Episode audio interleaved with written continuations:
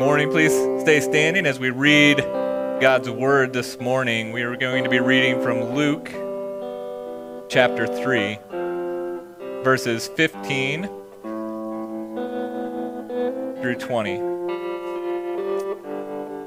As the people were in expectation, and all were questioning in their hearts concerning John whether he might be the Christ, John answered them all, saying, I baptize you with water. But he who is mightier than I is coming, the strap of whose sandals I am not worthy to untie.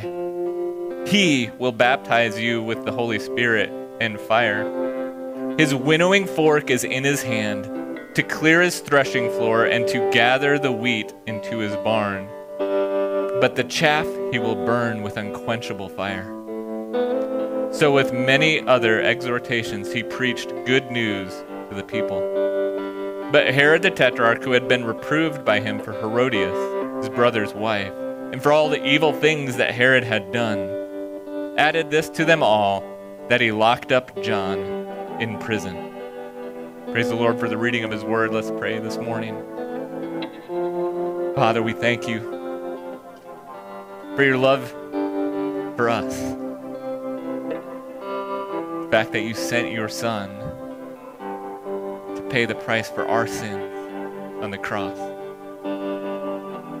Father, we are ever grateful, Lord, and Lord, just rejoice in the fact that we can sing hallelujah to you because of you have saved us. So I pray this morning, Lord, that we would look to you, look to your Son who you sent to this earth, so that we would know him and follow him. Lord, may your word, may the ministry of your spirit work on our hearts. Lord, and just impress upon us the, the joy and the gravity of the gospel. So, Lord, we just pray these things this morning. In Jesus' name, amen. Good morning. All right, it's good to see you guys here this morning. My name is Pastor Chad. I'm the teaching pastor. We can be praying for uh, Pastor Josh. He is finishing up. He is preaching at a marriage conference. He and Danielle are working at a marriage or teaching at a marriage conference this weekend, and then he is preaching at Park Church. So be in prayer for him as well. And uh, so I get the privilege to preach here this morning. And so we uh, get the privilege of starting our new series, The Road to Easter. And thankfully, right, this weekend, we actually had hope of Easter coming and warmer weather, right? And living in Iowa, right, you, you get the joy of experiencing Easter in one of three seasons. Sometimes you get Easter in spring when it should be, sometimes you get it in winter, and every once in a while it feels like summer. But, right, that's the joy of living in the Midwest, living in Iowa. But we are going to be starting this new series, The Road to Easter. And what we're going to do is we're going to go through portions of the Gospel of Luke and look at the life of Jesus and look at different parts as we lead up to the time when we get to celebrate together as a church the fact that our Savior not only died on the cross and was buried, but that he rose again on the third day and that we serve a risen Lord. Amen? And so that's what we're going to be leading up to. And so I'm excited to be able to get us started this morning. And so we're going to look not actually at Jesus this morning, we are going to look at John the Baptist. John the Baptist who prepared the way for Jesus. And so this morning we are going to look, and the title of the message is just Preparing the Way of Truth. And so this is John the Baptist and his ministry as he prepares the way for Jesus to come.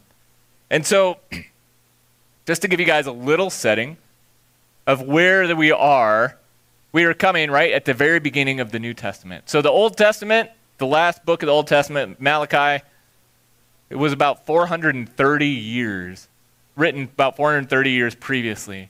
And so, as we look at Israel and the John the Baptist as he starts his ministry, there had been what is referenced the 400 silent years from when the last prophet spoke in Israel.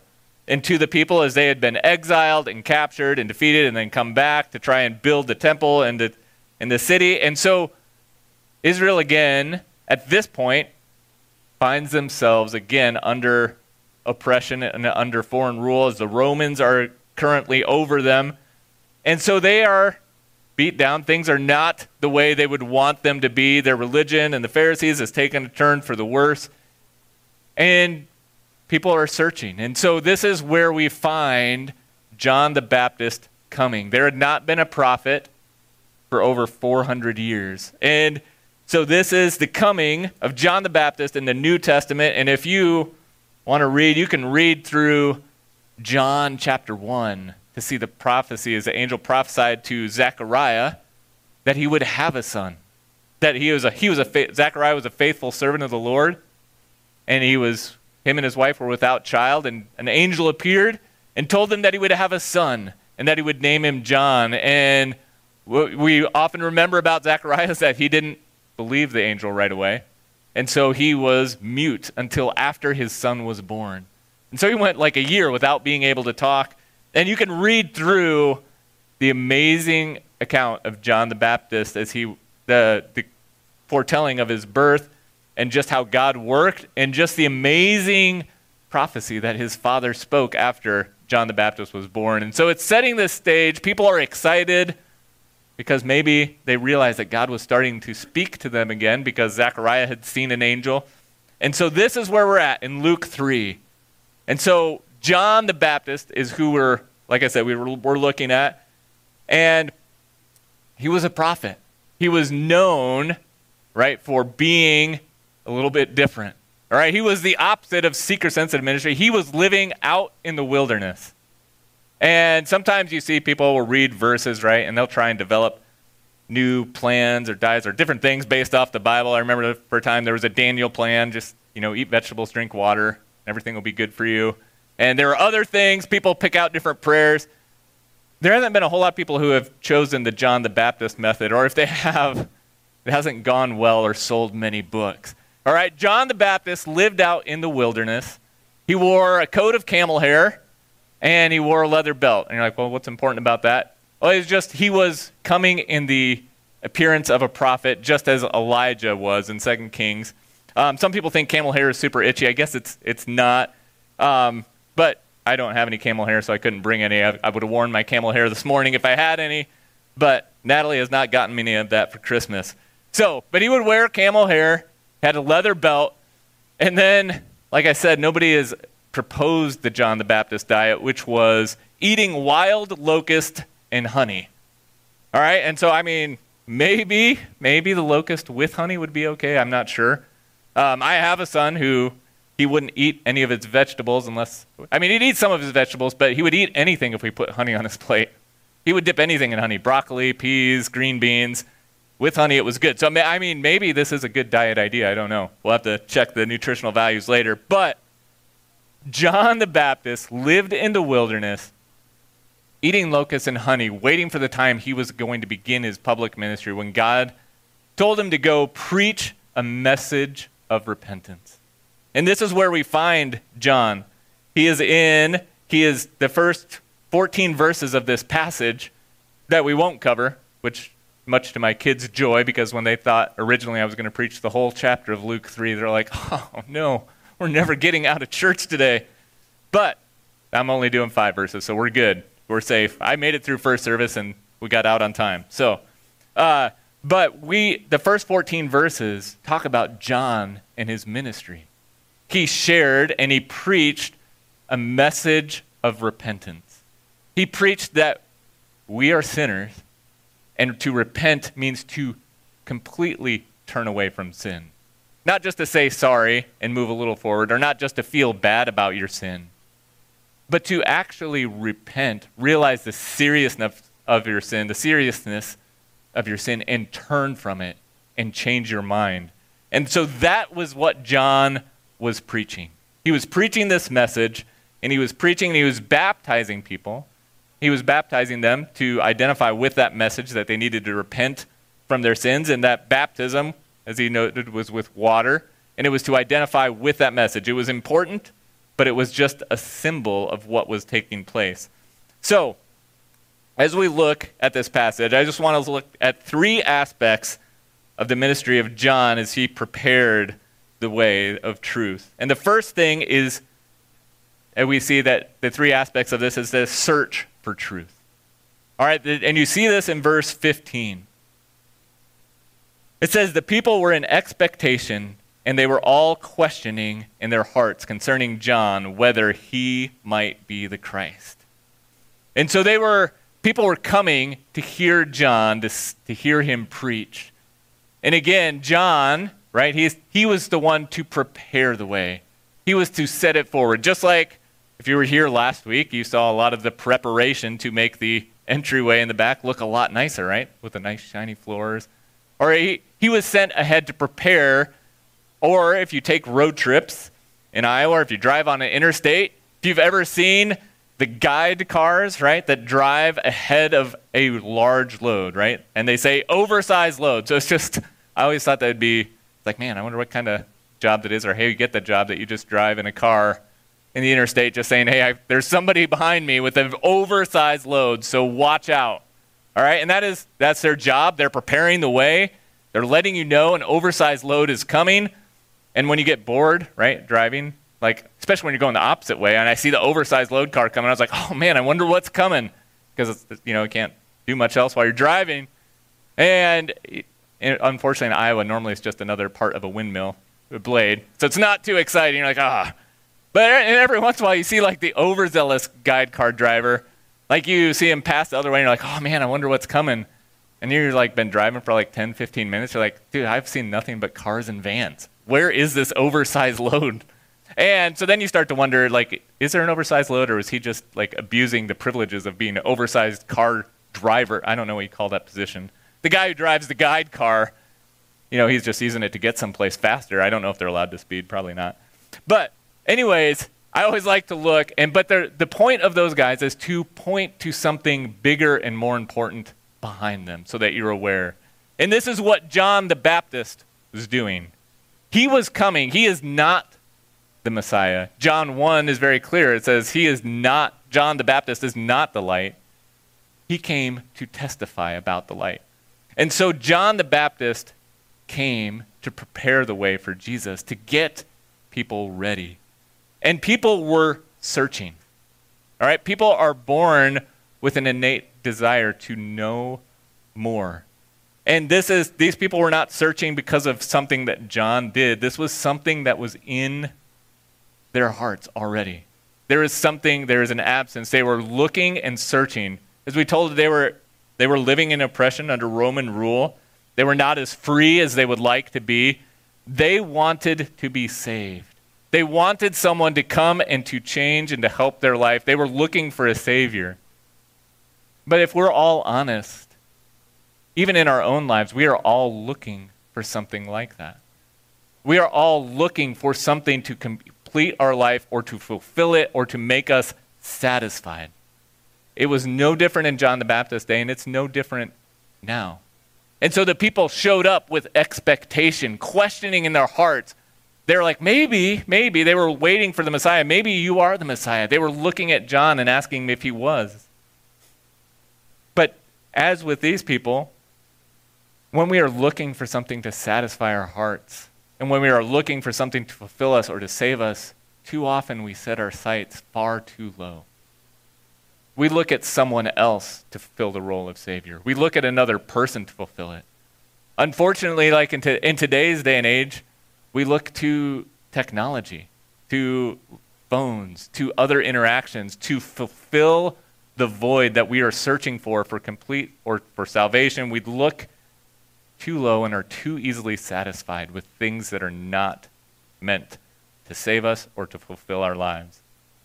And these people were no different. They were looking, they were searching, they were waiting in expectation.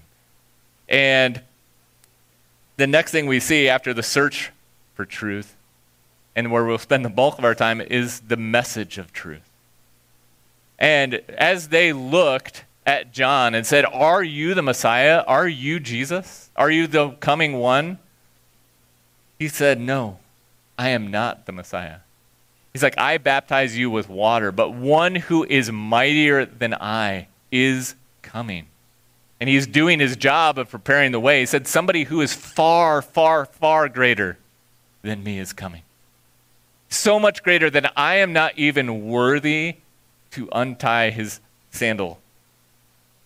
And back then, he was trying to paint a picture like that was the most, that was the lowliest job you could do, right? Is to wash someone's feet. That's why it was so powerful when Jesus washed his disciples' feet. And you can imagine why that was a lowly job, right? I mean, do any of you have like a desire to wash other people's feet? No. Okay, good. I don't know. It's a non reaction. I would guess that the answer is no if we posted a job, Living Waters feet washer, that nobody would apply. All right? Because it's kind of gross. And we wouldn't want to do it. But John is painting the picture that he didn't even consider himself worthy to do that for Jesus.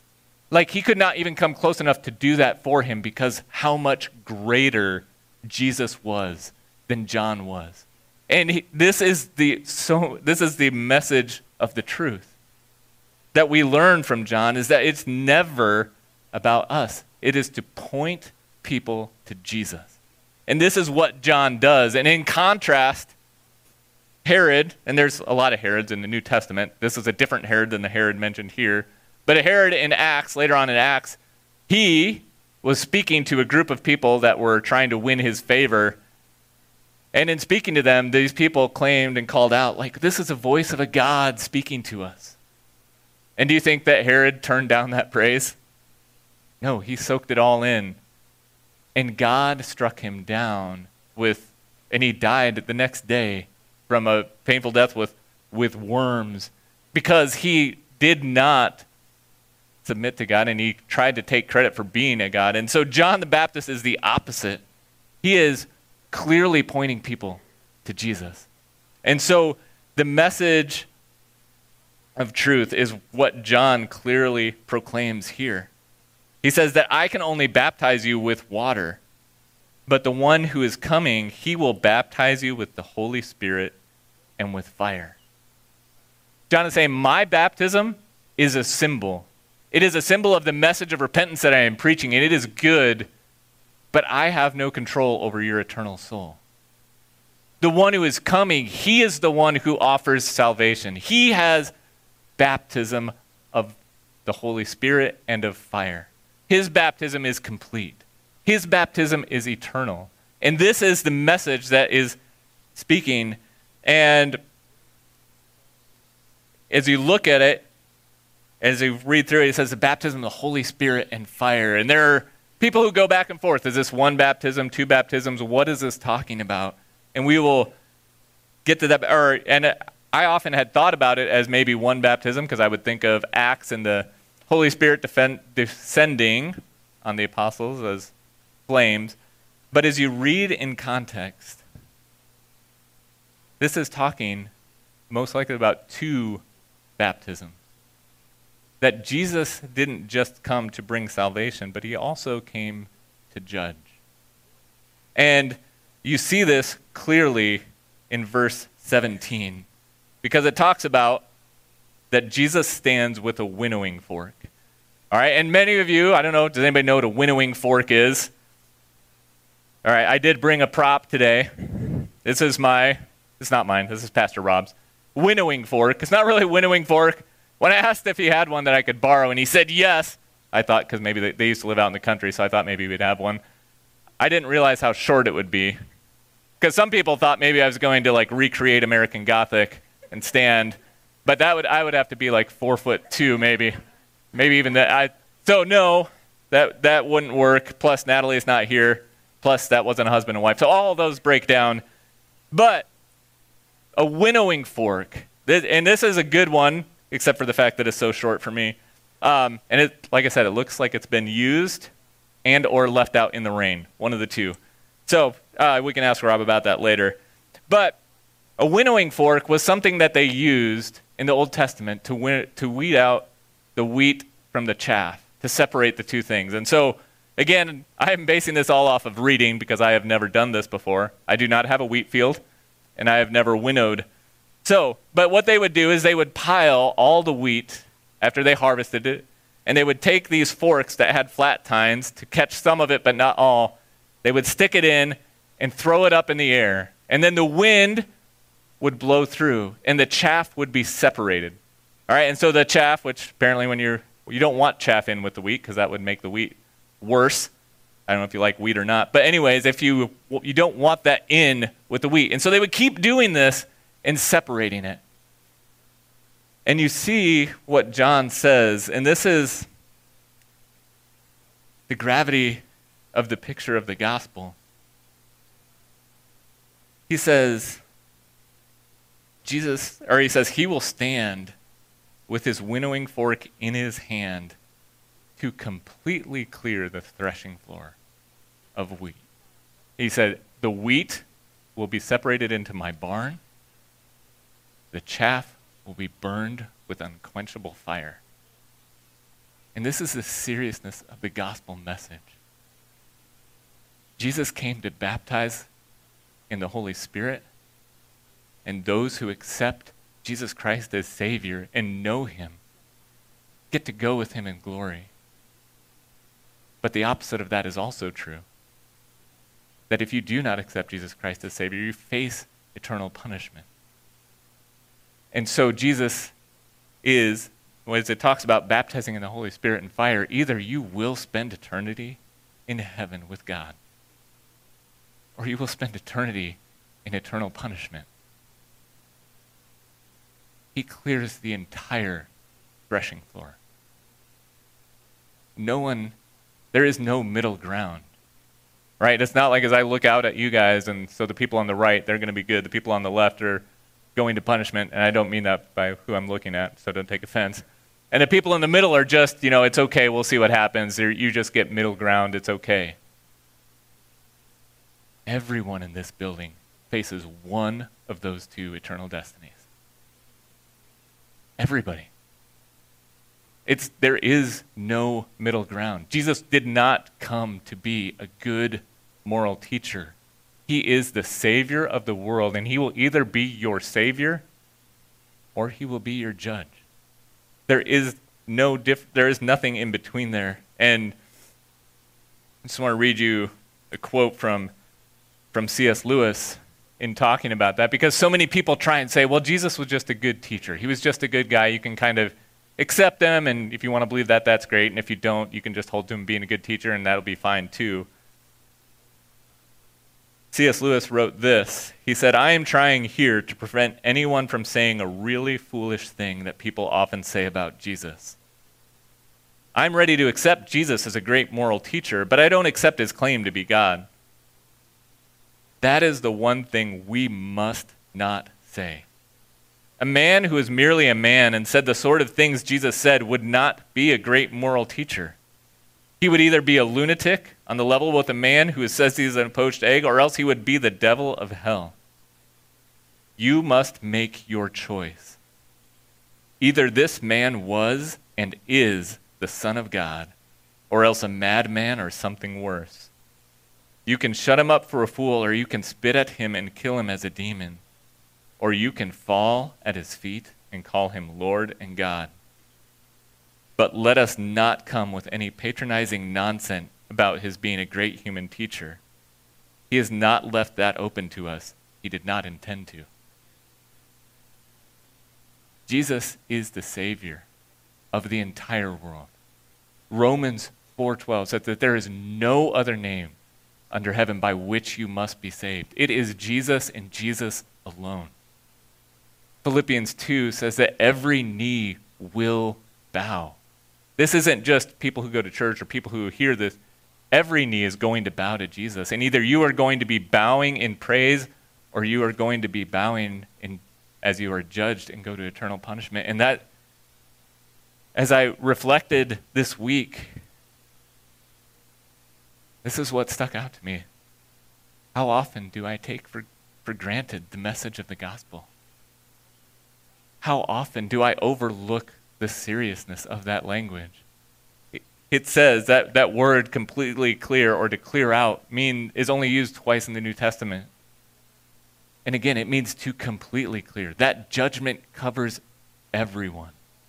Not just some people, everyone. All of us here today, everyone that has walked the face of the earth is either going to spend eternity with God or spend eternity in judgment. And it says the chaff faces unquenchable fire. And John preached that message clearly. And as you stop to reflect on that part, it is very heavy. And it's supposed to be.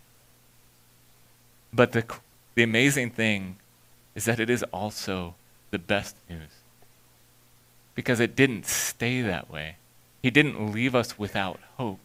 He came to save us from our sins. And that anyone, right, anyone who claims the name of Jesus, who puts their faith in Jesus Christ as Savior, John 1:12 says he gives the right to be the son of God. And the reason why it is such great news is because of what he saved us from. And so we should let the gravity of eternal judgment weigh on us, but not weigh on us to depress us. It should weigh on us to give us joy in what God has done for us and motivation to share the truth with all who are here. This message of truth is true. It's not an opinion, it is not because I like it or somebody else. It is the gospel, it is the good news that God gave. And that is the most important part as we look through this passage. And so we see the search for truth, the message of truth, and we just, the last thing we see is the response to truth. And, and you see that John continued, it says in verse 18, he said, So with many other exhortations, he preached good news to the people.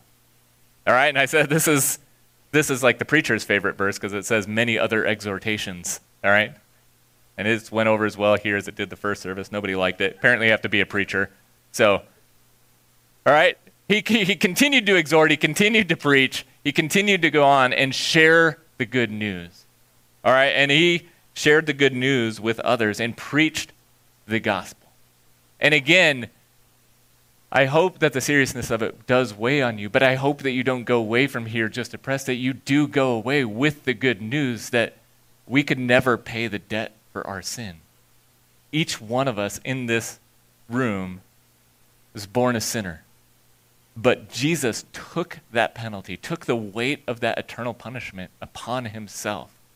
And John was pointing forward to that. We get to look back at the accomplished work. And he was pointing that, and that's why it's good news. But it is only good news if you accept it. And so he went through, and then it says, we look at the response. And so there's you could look at a lot of different responses, but I just want to focus on a, on a couple. We look at Herod's response. And again, there are a lot of Herods, and the Herods had a messed up life. There's, and you can study that. We're not going to go through all of the different Herods in the New Testament or how this got messed up. But suffice it to say that John preached the truth of God's word. Herod had stolen his brother's wife, which you probably don't even need a Bible to know that that's not right. Okay? Most brothers are not okay with that. Most people are not okay with that kind of thing happening. He stole his brother's wife, and John rebuked him for it, as he should have. All right? John wasn't rebuking Herod because he's like, I don't like your tax system or I don't like how you're doing things. He rebuked him for breaking the clear moral law of God. And he rebuked him for the other evil things that he did, to which Herod threw him in prison because he could and he didn't like it. And so he, Herod was intrigued all right, and you read about it. He was intrigued by John. He put him in prison, but he didn't want to kill him.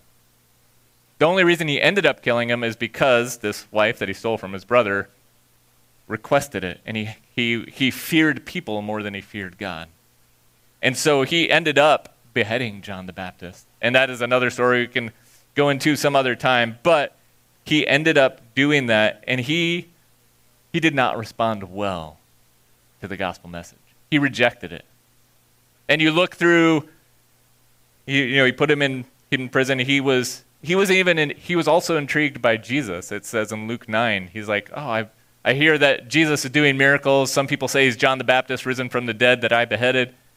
And he he wanted it said he wanted to see Jesus, but he never did.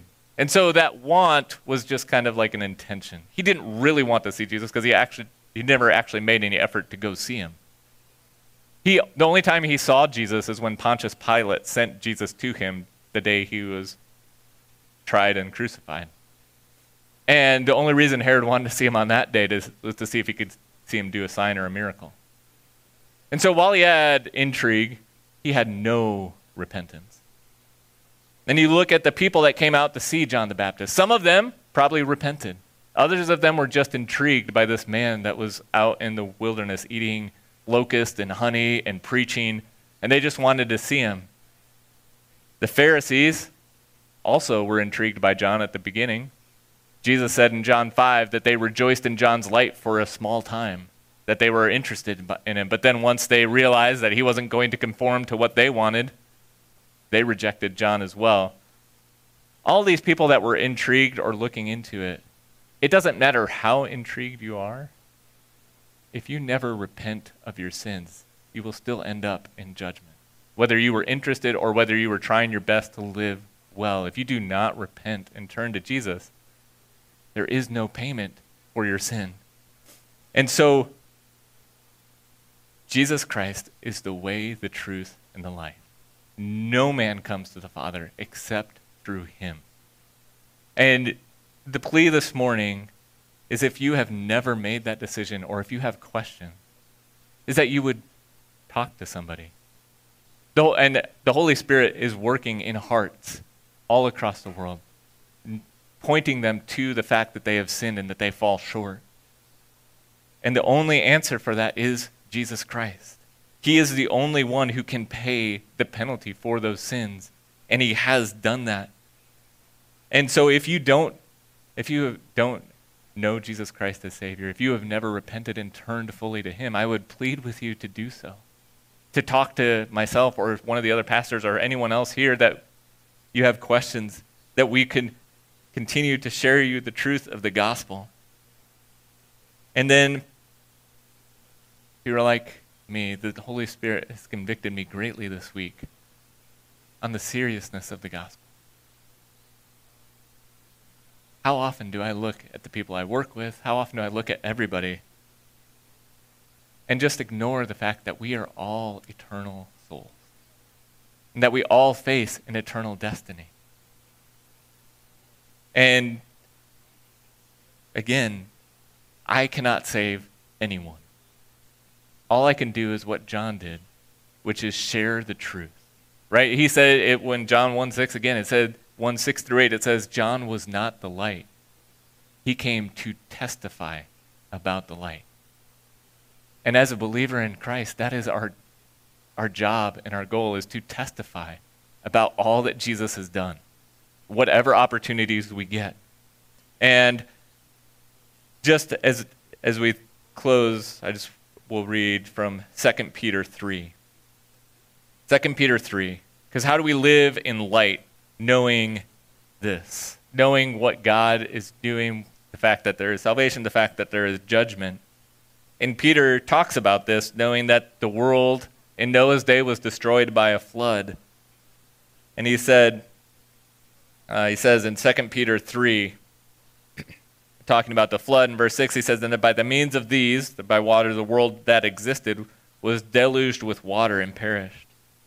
But by the same word, the heavens and earth that now exist are stored up for fire, being kept until the day of judgment and destruction of the ungodly. But do not overlook this one fact, beloved, that with the Lord one day is as a thousand years, and a thousand years as one day. The Lord is not slow to fulfill his promise, as some count slowness, but is patient towards you, not wishing that any should perish, but that all should reach repentance.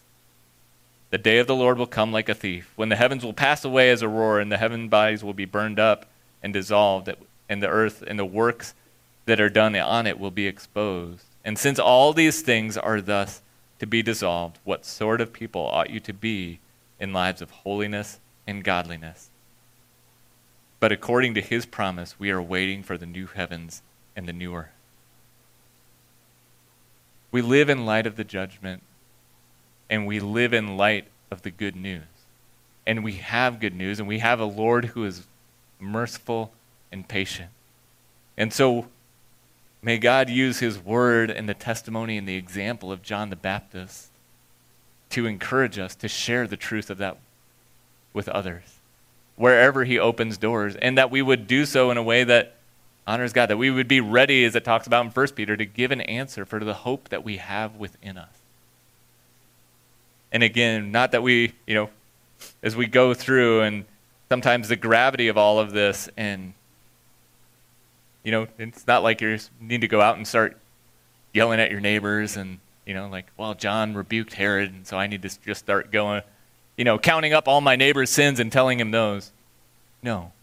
You just need to testify to what God has done in your life, and He will open doors. And you need to testify and share the truth of God's love and of the reality of sin and share that. Because Matthew made it very, or Jesus made it very clear in Matthew 7. Like, you need to spend your focus working, working on the plank in your own eye before you start helping anyone else with their own issues. And so, may we look at our own lives, look at what God has done, and share how He has helped us and changed us, repent of our sin, and then be willing to help others and share the good news of the gospel of Jesus Christ. So I will pray as the music team comes up and as we close in song, but just be thinking of those things as we pray. And just think of the gravity and then of the joy of the good news of the gospel. Heavenly Father, we thank you for who you are. Thank you for sending John to prepare the way for your son. Thank you for using him to boldly proclaim your word. And Lord, while all of us are not called to be prophets, we are all called to testify to what you have done for us. Because your name is above all names. And Lord, at, at your name, every knee will bow and so, Lord, we, we look forward to the day we can rejoice with you in heaven, Lord. And I pray that if there be anyone here this morning that doesn't know you as Savior, Lord, that your Spirit will work in their hearts that, to see the truth of your word, that you alone can satisfy. And so, Lord, I thank you for your grace, your mercy, your patience towards us. As we grow, as we stumble, and as we make progress. Lord, I just pray that you would help us to continue to lean on you, to lean on the truth of your word. And we pray these things in Jesus' name.